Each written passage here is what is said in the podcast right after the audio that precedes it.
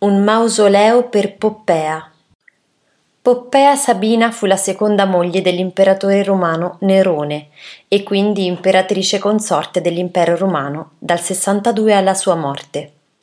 Gli storici dell'antichità vedono in lei poche qualità, a parte la sua bellezza, e ne descrivono gli intrighi per diventare imperatrice. Secondo Tacito, Poppea era ambiziosa e senza scrupoli. Si dice che Agrippina, la madre di Nerone, la considerò una concorrente pericolosa e cercò di persuadere il figlio a liberarsi di lei. Questa disputa su Poppea fu uno dei motivi per cui infine Nerone uccise la madre nel 59. Nel 62 infine Nerone sposò Poppea dopo aver ripudiato Claudia Ottavia per sterilità e averla relegata in Campania.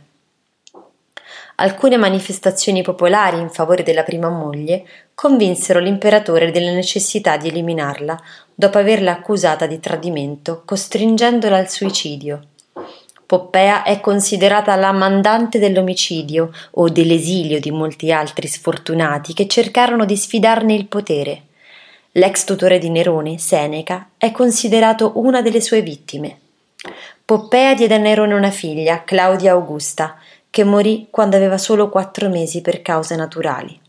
Nel 65, come scrive Tacito, Poppea, in attesa del secondogenito di Nerone, morì a Roma e venne sepolta nel mausoleo di Piazza Augusto Imperatore.